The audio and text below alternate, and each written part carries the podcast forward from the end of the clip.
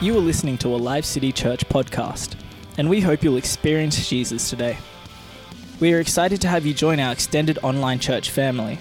If you would like further information or wish to access more content, please connect with us on our Live City Church Facebook page or visit us at livecitychurch.com.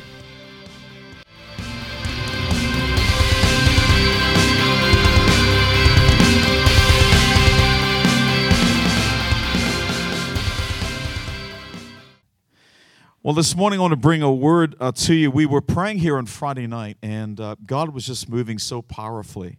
And there's something about the prayer times when we come together like this that God uses, and He makes it very, very powerful right now.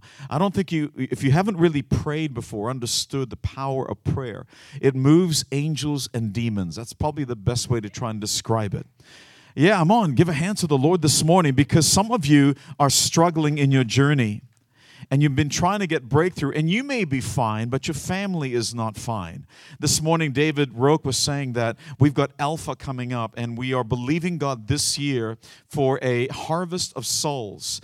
Uh, alpha is an opportunity for you to not have to do the hard work but that you invite your friends along for a great dinner, a great meal. And there's videos that are done really, really professionally. And we don't shove Jesus down people's throat at Alpha. It's very, very interesting how it works. It's not like that. It's not foundations class. Foundations class, for those of you that have joined me, you know what it's like. We're getting right into the Word of God. We're ripping it up. We're asking questions. We're trying to get them answered through the Word. Alpha is a bit like that, but there's no answers coming from us. What happens is they just sit there and they're talking, and then through the talking, and there's a bit of guided, uh, guided questions, a very loaded questions, really, I guess is a way to describe it. It always brings them to this point where they begin to understand the presence of God is very real, and that their need for a Savior is very, very real indeed. And so you don't have to do the hard work. The hard work comes between now and next term, term two. So we've got about uh, six weeks, I believe, six weeks before we begin, to begin talking to your friends and say, hey, have you ever done Alpha before? Or you might say, hey, I, you know I'm a Christian, don't you? And I wanted to give you an opportunity to find out just a little bit more to ask some questions because you're probably thinking questions like, why would a good God allow people to suffer? Right? Why would a loving God do that? Why would a loving God send people to hell? You might be asking those questions. We're going to answer them at Alpha.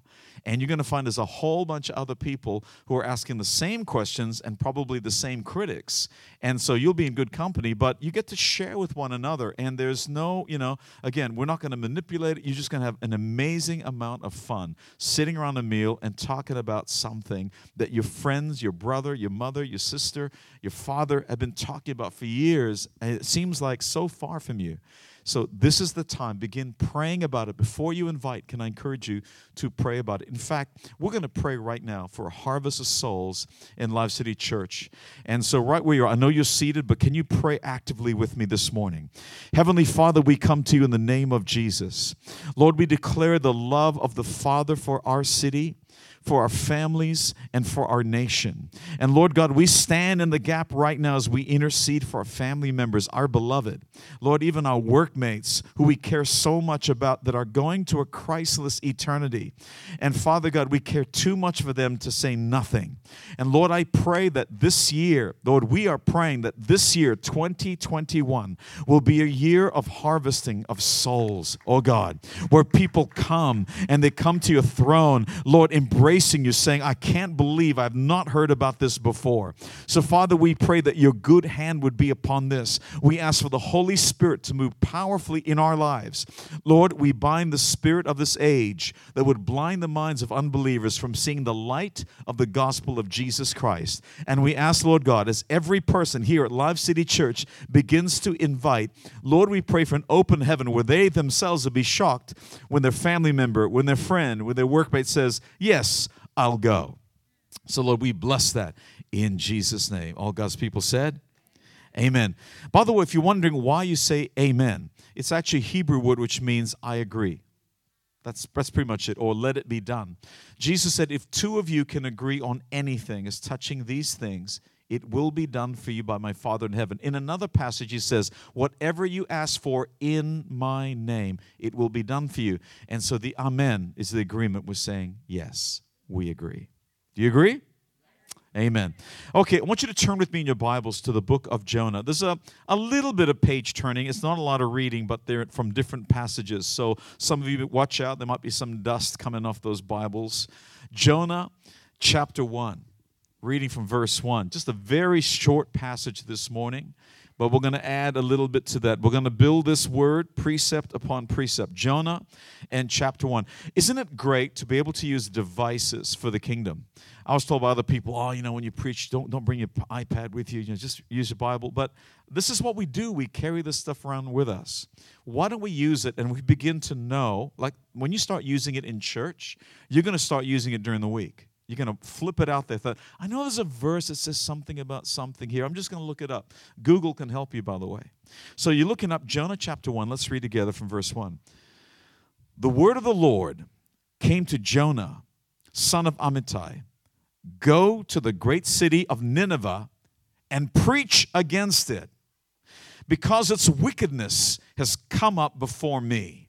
Verse 3 But Jonah ran away from the Lord and headed for Tarshish. How many Jonahs are out there right now this morning? if you're just watching on live stream, I want you to tap it in there. Yeah, that's me. You pegged me. You nailed me. I was a Jonah. Can I tell you a little bit about my story? I grew up as a pastor's son. And his dad before him was a pastor. In fact, even my mother, her father was a rabbi. So it was always in the family to be in the ministry. But I fought it my entire life. As a little kid, I remember once he said, What do you want to be when you grow up? I said, I want to be like my dad, a pastor, so that I can drive a car, because pastors have cars in Indonesia with this poverty stricken area, you know, back in that day, there weren't a lot of many cars in our area in Medan. And so to own a car, you had to be pretty rich. Back in the day, you know, you had families that drive a motorbike and that have like mom and dad, and then there'd be the two kids on either side, and there'd be a baby in the front. Some of you know what I'm talking about. And they'd be carrying that was that was a general transport everywhere. If you couldn't afford a motorbike, can I see the Indos? You know what I'm talking about, don't you? You've seen this, haven't you? Are you from Jakarta? You're a bit snotty. Oh, we didn't get that in Jakarta. But in Medan, that's what we saw. And so there were bicycles. So if you didn't have a motorbike, there was bicycles. That's right. It was mom and dad on the spokes and kids in between them. And we did what we could, right, to do these things. But I remember I wanted a car because dad had a car. So to be to, to get the car, I had to be a pastor. That's the only reason I wanted to be a pastor. But as I grew up, I, I, I, decided, no, I don't want to do this. I saw, I saw some pastors come and go, and they had done the wrong thing by the Lord, the wrong thing by the people. I saw broken lives because of it, and I thought, I never want to do that. I will never be a pastor. And I remember thinking to myself, pastors have no time for their family. My dad never had time for us. We were sent to live in Australia while they were in Indonesia. And later on, I went to boarding school. And again, long gaps of time, never seeing my family. And so I thought to myself, okay, being a pastor means no time for family. It means having no money because my parents lived by faith. There wasn't that regular income coming in. They had to constantly believe God. So I thought to myself, there's no way I'm going to be in ministry. But isn't it amazing what the Lord will do? In fact, uh, it was like this I was like a Jonah, and, and I sat down with dad. What do you want to do? I said, Well, I don't want to be in the ministry. What should we do? I did the opposite thing. I'll go into business and make money. So I went to the United States to study business. And I, I went that I went there. I, I think some of you know my story. Fell away from the Lord, became an atheist. And then towards the end of that year, because I, I was still seeking, and I said, Lord, if you, you know, send people my way, I'll talk to them. If you have a book for me to read, I'll do it. God brought me back. But I remember coming back to Australia. But that's the thing. I, I, when I came back to the Lord, and just before I came back to Australia, I'd made this promise to Him. I could no longer deny that there's a God. I couldn't do it anymore.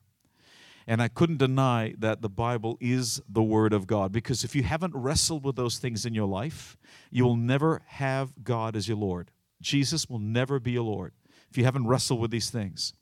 But once you've wrestled with it and you've finally given up and you say, Jesus, you're not just my Savior, you're not just there to save me, you are my Lord, that means that every decision you make now has to come under the submission of Jesus.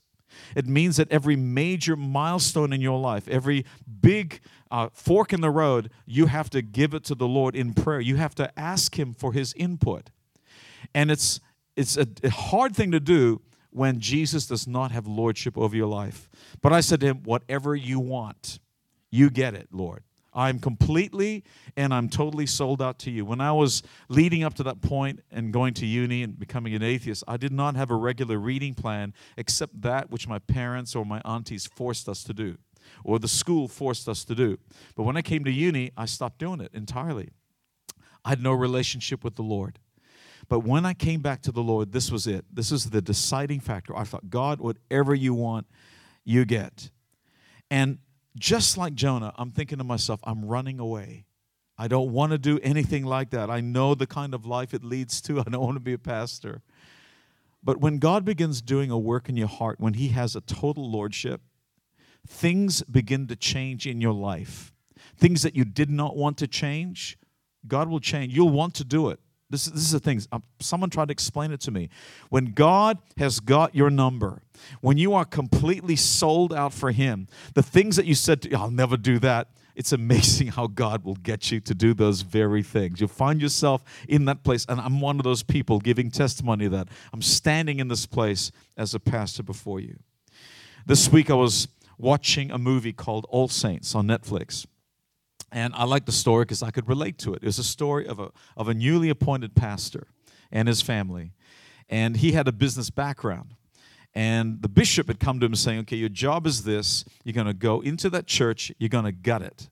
You're going to sell everything. You're going to sell that church off. So, your job is to get the people ready to move on because we're going to shut this down. And he began to do his job, and the remaining members, about nine of them, uh, were very clear in showing their disdain for this particular pastor. Only one lady who eventually left them was excited about it. She was happy to leave and shut down the church. But then the story changes as a twist.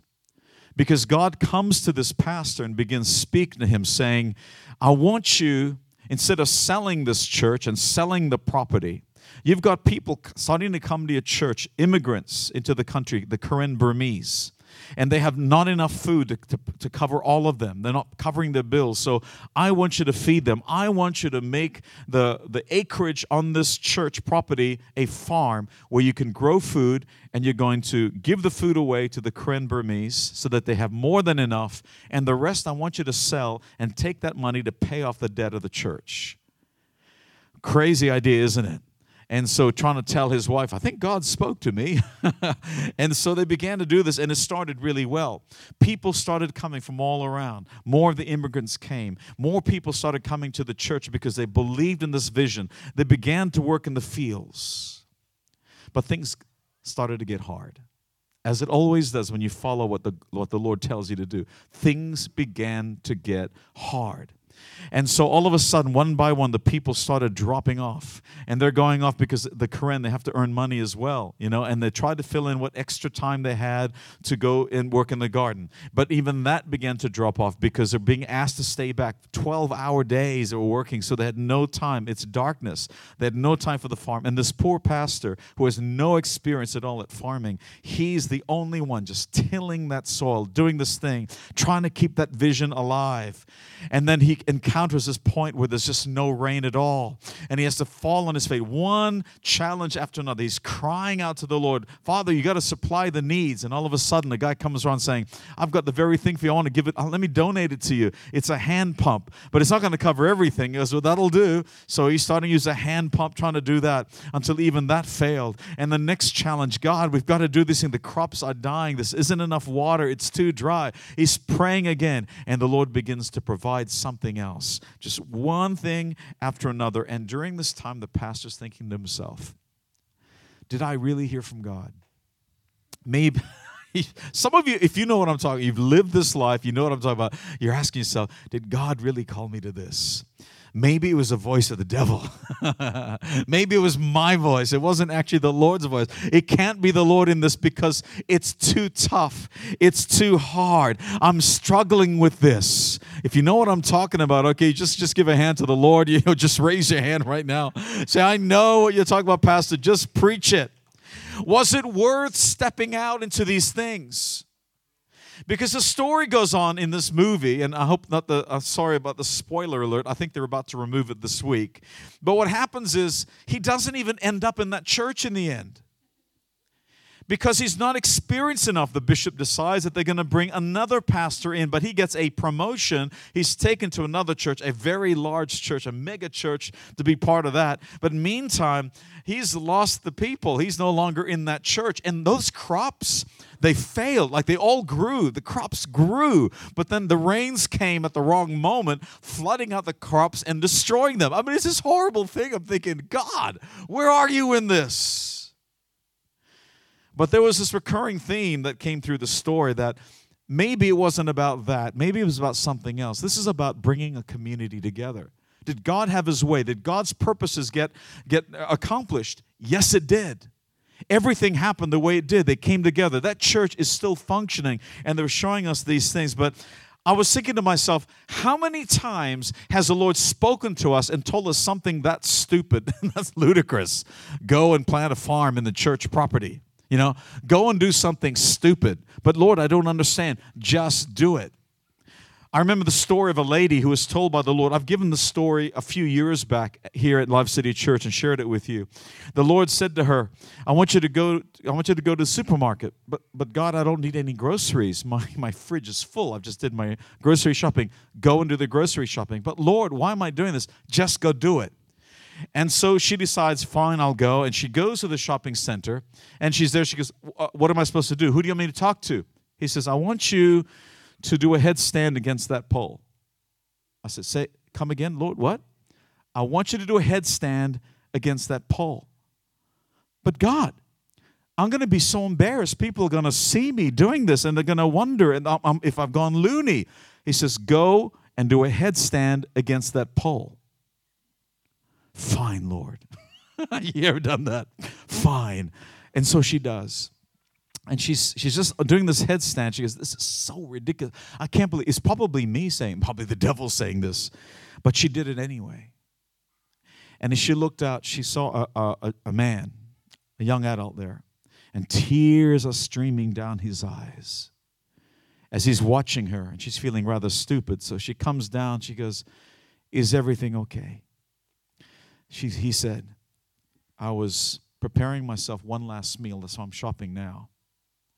I was a Christian many, many years ago. She told him why she was there. And he said, I had lost all hope, and I was making my last meal before I took my life. I was going to hang myself today after I had my last meal. But I, I said to the Lord, if you're real, if you're really real, why don't you send one of your Christians and tell them to do a headstand against this pole? You got to give a hand to the Lord for that one. That man went on to give his life to the Lord, but what if she said no? Imagine right now if an angel came today and took you, your life was required of you, and you had to stand in the presence of the Lord as He asks you to give an accounting for your life. What have you done with your life? You see, you have a better chance of success in life because you know Jesus and you have access to the Word of God. My Bible's on my iPad, so that's why I hold up my iPad. Pretend it's a Bible. You have access to the secrets of the universe in front of you, and you have no excuse, no excuse to say no to the Lord, no excuse for not doing anything great for the Lord. When He asks you to do something, imagine having to stand in the presence of the Lord as He's asking you, please explain as your knees are knobbling, as you're seeing the glory of God, you're in the presence of God, you're seeing angels that are freaking you out. We've talked about this. Every time an angel appears to people, the Bible says he, this is what the angel has to say fear not. Why? Because they're scared to death when they see the angel. And he's imagine seeing all these sights, all these glories. You've read about it, but you couldn't imagine how terrifying it is to be in heaven and seeing these things, standing before the Lord. And he's asking you, please explain.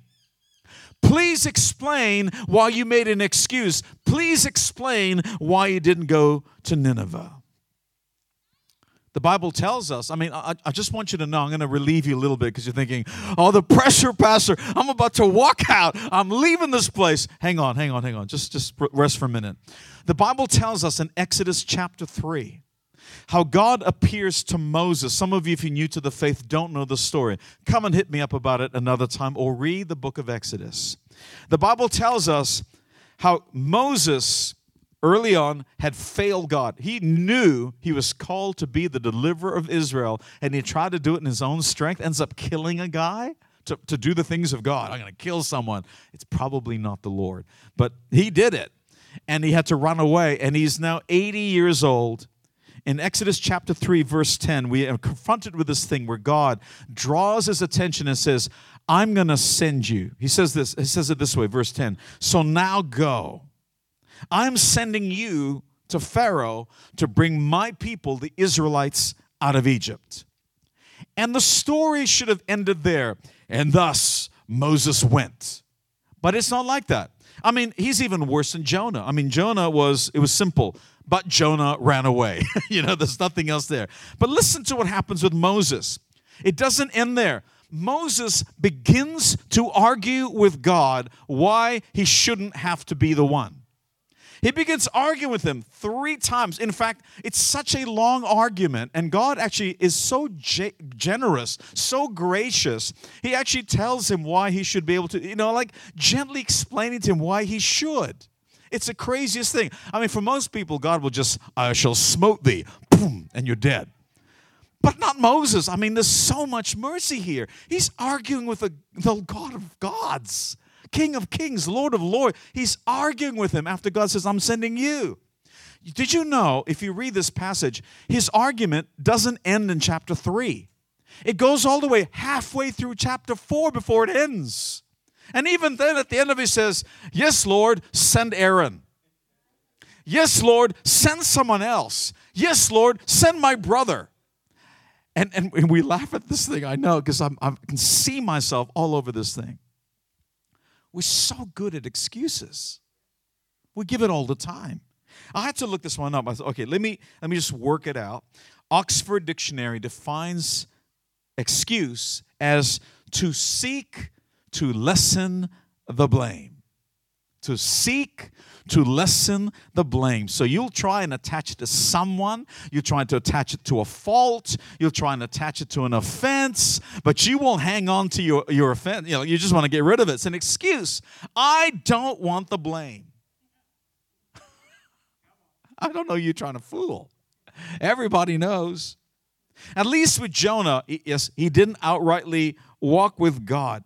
But my goodness, Moses, excuse after excuse after excuse, and we do the exact same thing. we excuse ourselves from what we're supposed to do. We excuse ourselves from what we're supposed to be. We excuse ourselves from what we're supposed to accomplish with our life. We make up excuse after excuse after excuse. In Proverbs chapter 26, verse 13, just write the verse down. Proverbs chapter 26, verse 13, it says this The sluggard, that's someone who is just, you know, the word sluggish, basically just lazy. The sluggard says, There's a lion in the road, a fierce lion roaming the street. Proverbs 22 13 says this. Just before that, same thing.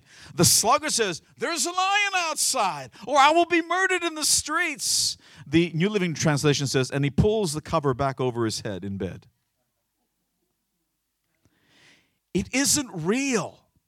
There actually isn't a lion in the street. But this sluggard has so convinced himself because he needs to make an excuse for his behavior. And so he's built up a thought pattern that's called a stronghold that allows him to justify himself for why he doesn't do the things that he was born to do. Some of you very quiet out there. God bless you. It must be the conviction of the Holy Spirit. That's good. But if you are convicted, make some noise right now because you're saying, Lord, I hear you. I hear you, Lord. I'm here to change. I'm so glad I came to church. if you think this message isn't for you, consider the husbands who need to be goaded by their wives to come to church. Don't look at them right now. the wives and the husbands blaming their partner for every failure in marriage. Don't look at the partner next to you. You keep your head down. Just look at me. Look at me. It's the safest place to look. You'll be held to pay at the end of the day. Young adults blaming their parents for their bad decisions. It's your, no, I wouldn't be here if you didn't do it. I wouldn't have gotten in trouble in class if you hadn't given me the mobile phone. I just had to look to check the message. It's your fault for giving me the phone. Employees blaming their bosses for over because they were overlooked for a promotion. I'm the better candidate. Why didn't they pick me? They just don't care. They just hate me. And you might be sitting in church or you might be watching online. You may not even be watching. Blaming God for not being real in your life. I'm just blinking. My wife tells me when I'm when I'm upset or whatever, I start blinking. yeah, you blame God for not being real. You blame God for not answering every prayer. Did you actually pray? Did you fast and pray? Oh, God never speaks to me, Pastor. If I had a penny, that's a one cent coin in, in the U.S., if I had a penny for every time someone said that to me, and then I come back with, Have you been reading your Bible? no. I thought you were supposed to be speaking for God. Well, I do some of it, but God wants to speak to you directly. You blame God for your choices. You blame God for your life, your hellish life. Never taking a responsibility for showing no effort. No effort in your marriage. No effort in your job. You wonder why you were bypassed? You were not the best candidate. You weren't even considered. Because you didn't worship God through your job. Did you know you can worship God through your job? The Bible says when you work don't work unto men, you work unto God. So it means that I've come to church when I go to work. And I have to worship the Lord by looking after my boss, by looking after my customers. Even when you don't feel like it, that's worship. We make excuses for why we can't read the Bible. Pastor, if you knew how busy I was, how many hours did you spend on Netflix? How many hours did you spend uh, on the Xbox? Let, let, you know, let's keep going. You know, we make excuses why we can't pray, why we can't join a prayer group, why we can't serve at church, why we don't serve our community, why we can't serve our family. Excuse after excuse after excuse. Some people are so good at excuses and so good at throwing blame they're like evil Santa at Christmas. you know, hey, this is all your fault. You did this. Hey, this one's for you. You did that one there. Hey, hey, I know you. This is for you too. I'll give you a double lot here, double presents. ho, ho, ho. Have you ever lived with a person who makes excuses? Don't look at your partner, just look at me. Keep it safe, keep the marriage intact. Eventually, those excuses will be aimed at you. Don't you know that? they eventually run out of people to blame, and so they're going to blame you. You did this to me. It's all your fault. Write this one down here on the collar of the person in front of you. Blame is a way of deflecting problems away from yourself. It's your problem. You brought yourself into it. Your decision, your choice but you try and deflect it to somebody else. That's what blame is. That's what excuse is. To be able to have an excuse, you have to blame something or someone, some circumstance outside of yourself. This is what the sluggard says There's a lion in the road, a fierce lion roaming the streets. What line are you talking about? No, no, there's a line outside, or I'll be murdered in the streets. I better stay in bed. You see, these are fictitious excuses to justify a behavior.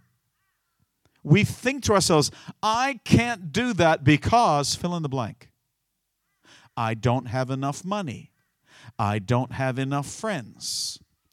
I don't have enough influence. I am nobody. I'm not smart enough. I didn't study that subject. I don't know how to do this. I didn't watch the program. I was late for the lesson. I can't do this. Often we're not even aware that we're making excuses. Worse, your family, your church, blink, blink, blink, and perhaps even your workmates have gotten so used to your excuses, they don't even bother asking you anymore. And you wonder why they're getting the promotions? Because they didn't say no. Because they took responsibility. Because they got up one more time, learned from their mistakes, did better the next time, and the boss observed that. Meanwhile, you're like, not my fault, I didn't do it. Okay, you didn't do it, you won't be doing any more than that either. Dr. Ben Carson shares this poem introduced to him by his mother. This is a single mom on her own trying to make ends meet. She raised up two boys in poverty. And his brother also became very, uh, they became wealthy men. They really, really worked hard and blessed their mother. But Dr. Carson ended up becoming a, a, a leader in neurosurgery and the head of pediatric neurosurgery at Johns Hopkins. Later on, he was a candidate for president of the United States. You might know a bit about him, but he came from poverty. His mother used to share this poem with him because she wanted to shut down that voice that says, It's their fault. You did this. It's a circumstance. I can't help it. She said, Read this. It's by Mayme White Miller. This is a task we had in our school. Yourself to blame is what it's called. You ready for it? Receive this one. If things go bad for you and make you a bit ashamed, often you will find out that you have yourself to blame. Swiftly we ran to mischief, and then the bad luck came. Why do we fault others? We have ourselves to blame. What ha- whatever happens to us, here is what we say. Had it not been for so and so, things would have gone that way. You've heard this voice before, haven't you? And if you are short of friends, I'll tell you what to do. Make an examination. You'll find the faults in you. You are the captain of your ship. So agree with the same. If you travel downward, you have yourself to blame. we become so skillful at, at excuses, never understanding that the idea of an excuse, again, is about having to imagine something else outside of you so you don't take responsibility. It's a tool that the enemy uses against you so powerfully because we have not yet recognized in our daily life, Monday, except Sunday morning, we recognize there's a God, but and uh, there's a devil and all that. But Monday through Sunday, uh, Monday through Saturday, and then Sunday afternoon after church, we forget that there's a spiritual realm, and that there's an enemy out to get you. The, the, Hebrew, the Hebrew word for his name is Satan, which means adversary we forget we have an adversary working against us, constantly trying to influence your mind because he understands the battle is waged in the mind. Some of you have afflictions, you have problems in your body, or something else going on. That's a problem. But the real battle is in the mind. Every day, there's a battle in the mind. And that mind, if used properly, can do great things. It can build things unimaginable. It could do things that never existed. All of a sudden, we've just come to accept it as normal everyday life. Or it can do terrible harm. Or it can do even worse, absolutely nothing. I think the greatest tragedy that could ever befall a Christian with such greatness that you've been born into, with a, a, a, word of the universe that could change everything about your circumstances, to ignore it, to not even talk to Him, and then to have the gall to blame someone else for your bad circumstances. The devil understands this. He is working against them. He's working against you. How does he work? You see, the devil can't do anything to you unless he has permission from the Lord. But he's constantly nimbling away, in, you know, whispering in your ear. And this is what he does. These are key, key weapons. He will try and frustrate you. He will try to tempt you to make bad decisions. He will try to discourage you. What's the point? Just give up. It's over. Come on, look at it. Just don't worry about it. Let someone else do it. Or he will cause you to cast doubt on yourself or to cast doubt on God or on His Word, any which way, so that you are trapped in a stronghold of your own mind. Think about this for a moment. That chair you're sitting on, this school that we're in, this building up before, uh, uh on top of us here that's keeping us covered, it all began with simply an idea in someone's mind. And then, because of diligence and determination, despite the frustration, we talked about this pastor at the beginning of, the, of, the, of this message who was given a word from the Lord I want you to plant a farm on the acreage of the property of the church. And obstacle after obstacle after obstacle after obstacle, it just never seems to end, one after the other after the other. But when you have a determination, you will see it all the way through until other people can see a vision. What we see, what we're experiencing right now, even in this place, in this service, was a vision. It started with an idea. Our church was started by an idea. The Lord planted it in my heart. We tried to say no. and we weren't going to plant here, we were going to plant in the Gold Coast. The Lord says, No, you're going to plant in Redbank Plains. And the Lord says, Ezekiel 37, you're going to speak life to people who are dying and dying inside spiritually, people who are sick. You're going to speak life into them. Their lives are going to be transformed in the city. And before that ever happened, we had an idea. It was a vision the Lord gave us. And all of a sudden, people started coming. And the next vision is going to be even greater. We have it right now. We're at the cusp of it, it's about to happen. We're about to move into a new building. You're going to see it. You're going to sit in brand new chairs that many of you donated to and gave. By the way, it's not too late to donate. Okay? Do it. Pray for seats, pay for souls. Okay? One seat equals one soul. And we're going to see this place, and it's going to change the way you look at church, Life City Church. Like, oh my goodness, I knew it was great. I knew we are going somewhere. But we meet in this place. If you can't see us on, uh, on live stream, we're actually in an open building. There's no walls here. And I hope that we will always remember that. There's no walls in this church. We're going to move to a building, but there won't be walls because we're outside. The church is outside that. In Proverbs 23, verse 7, it says this For as he thinketh in his heart, so is he. There's a few other versions that does that. In the NIV, it doesn't even have this kind of idea. It's just really sad. For as a man thinketh in his heart, so is he. Much like the vision of something that you can see before it's even taken place, it will affect that person's actions. They will work hard towards that goal. But in the same way, if you see yourself as useless, if you see yourself as never amounting to anything, if you see yourself, this is as good a Christian as I'm ever going to be, there's nothing more beyond this, that's what you're going to be. Who put that limit on you? You see, when you put your limitations in your mind, in your head, you're actually putting yourself in a box. In fact, most of you put God in a box. You pull him out when you want him, then you put him back in the box, and you yourself step, step in a box. Do you know what they call a box that they put humans in? It's a coffin.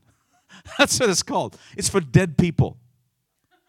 The moment you begin to put yourself in a box, you say, I can't do that. I'll never amount to anything. This impossible. I don't have enough finances. I don't have this. I don't have. That. The moment you begin to make excuses, you put yourself in your coffin. You're dead before you even in the grave. Before you even alive. Amen. your imagination can hold you back. Your imagination can defeat you. Or your imagination could be the very catalyst that will transform your life until you can hardly recognize yourself. You got a tough marriage, God can change it. You can change it. God can, but you have to want it. You have to want to change it. You got a job that sucks and you hate it. You can change that too. You hate your career. You can change that too. Having problems at work, you can change that too. You can barely roll two pennies together and you keep finances in your pocket. You can change that too. The key to unlocking that change is in your hands. But what did the people of God do? We become just like the rest of the world. We stop trusting the Lord. We stop believing that we could be more than this. The Bible says, No eye has seen, no ear has heard the things that God has prepared for them who love the Lord. I can think of a lot of things. I can see a lot of things. But the Lord is saying, I got more for you. The moment you stop dreaming is the moment you're in the grave. But, Pastor, I can't do that. Why not? Jonah's excuse was that he hated the Ninevites and he wanted God to destroy them. That's why he refused to do it. Moses' excuse was that he was too old. But the real story was he was afraid because everyone knew about his colossal failure to set the Israelites free 40 years earlier. And everyone says, Oh, here's the has been. Try it again, are we, Moses? Let's see how this one works out. What's your excuse? Why aren't you going on for God? You know you should be reading the Bible, but what's your excuse for not doing it? When you stand before the Lord and He has a please explain, what will your answer be? If you're feeling anxious and full of despair, you can change that. If you're feeling isolated, hopeless, and thinking of giving up, you can change that. If you feel that your marriage is toxic, you can change that. If you feel like you're caught in a cycle of sin and addiction, you can change that. There is hope for the sinner. There is hope for the wayward. There is hope for the hopeless. But what's keeping you locked in your addiction? What's keeping you trapped in your despair? What's keeping you from growing in God? Why don't we stand to our feet as I bring this to a close? And I want to invite Katie and the team to come up. I want to tell you something. The thing that is so amazing about the Lord is that He is a God of second chances. What happened with the story is this even though Jonah decided, I'm going to do the exact opposite. God says, I want you to go there to Nineveh. He says, No, I'm going to go there to Joppa. I'm going to go the opposite direction. God ends up having to send a fish to swallow Jonah and take him back to Nineveh. Why? To give him a second chance. According to most scholars, they say that Jonah actually died in the belly of, of that great fish. He wasn't alive. The Bible says he called out from Sheol, hell. he went to hell because he disobeyed God. And he's crying out for three days and three nights from Sheol until the Lord answered him and says, I'm going to give you a second chance. And the, fish spits him out onto the land where he was supposed to go in the first place. Moses argued and argued and argued. In verse 11 of chapter 3, he says, I'm a nobody. In chapter 4, verse 1, he says, What if they don't believe me? And then verse 10, he says, I don't speak well. Eventually, verse 13, send someone else. And yet, God still used him. Can I invite you right now to bow your heads and close your eyes? I want to give you a moment, an opportunity for you to do something with this word. Stop making excuses. Stop blaming somebody else for your own failure. Stop blaming God because you haven't grown in God. The Lord's saying, I love you. He's saying, I have a plan and a purpose for your life. God's saying, What you see now, I've got better things in store for you, and it's so good. Can you imagine with me? Can you break the strongholds of your current imagination and begin to think outside the box?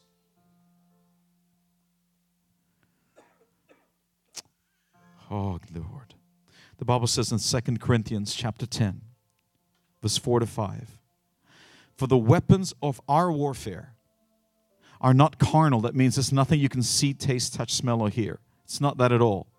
But it is mighty in God for pulling down strongholds, casting down arguments. Whose arguments? Your arguments and every high thing that exalts itself against the knowledge of God, bringing every thought into captivity to the obedience of Christ. If you're wondering what every high thing that exalts itself against the knowledge of God, it's everything that you speak about yourself when you say, I'm no good, I'm useless, I'll amount to nothing. The Bible tells us that God says you are a child of God. The Bible says you've been made more than overcomers. The Bible says that God has a plan and a purpose for your life that's greater and bigger than you can imagine. Oh my. So when you say I'm useless or hopeless, it is a high thought that exalts itself against the knowledge of God. And there's a weapon that God uses. It's this very word of God. it's not over yet. While you live and breathe, I want to tell you it's not over yet. God has dreams for you. You might have wiped yourself off the chart. You think, I'm not even there in the competition. God says, No, no, no. You are greater than you can imagine. If you could see the score like I can, moves and moves ahead, you'll see you have already won because I've made you the victor. I've made you the overcomer. You are greater than this, the Lord says. This morning, I want to pray for you. If you're saying, Yes, Pastor, that was me, can you just wave your hand? You're saying, That's me. You're going to be praying for me. Okay. Just put it up and put it down so I know who I'm praying for. Okay. Okay. Okay. Yes. Lots of hands going up. So many hands. God bless you. You can put them down now. Let me pray for you this morning, but I want you to step in faith with me. I want you to say and declare to yourself, Enough. Tell yourself that. Enough. No more excuses. There are no more lions, only lyings. I choose Jesus. Say that to yourself. I choose Jesus. Father, this morning in the name of Jesus, we come to you. And Father, I speak to every son and every daughter, Lord, over their life. I speak over them now. Father, set them free from every imagination that exalts itself against the knowledge of God. Father, I pray in the name of Jesus, you break strongholds that keep them bound. These are your children. They are bound like slaves, like dogs, like animals. That is not your plan for them. In the name of Jesus, I loose them. Your word says, whatever we bind and whatever we loose on earth is loosed in heaven. Father, I loose them in the name of Jesus. They are loose, they are free. Father, I pray you make the enemy pay as your sons and daughters begin to arise, as they lift up their heads once again and declare the victor is the Lord, and you have made them victors, you have made them overcomers. This morning, Father, I bless them. This morning, Father, I pray, set them back into their destiny and let them achieve every dream that you have for them in the name of Jesus. Hallelujah. Let's give a big hand to the Lord this morning. God is so good. Thank you for joining Life City Church, and we hope that you were blessed and inspired by today's message. If this ministry has made an impact on your life, we'd love to hear from you. Please drop us a line and share your story at thanks at lifecitychurch.com or email us your prayer needs at prayer at lifecitychurch.com. We'd love to connect with you and hear more about your story. If you love the ministry of Life City Church, you can make a financial gift to help us spread the good news of Jesus by going to lifecitychurch.com and clicking the Giving tab. We hope today's message has spoken into your life and look forward to your next visit.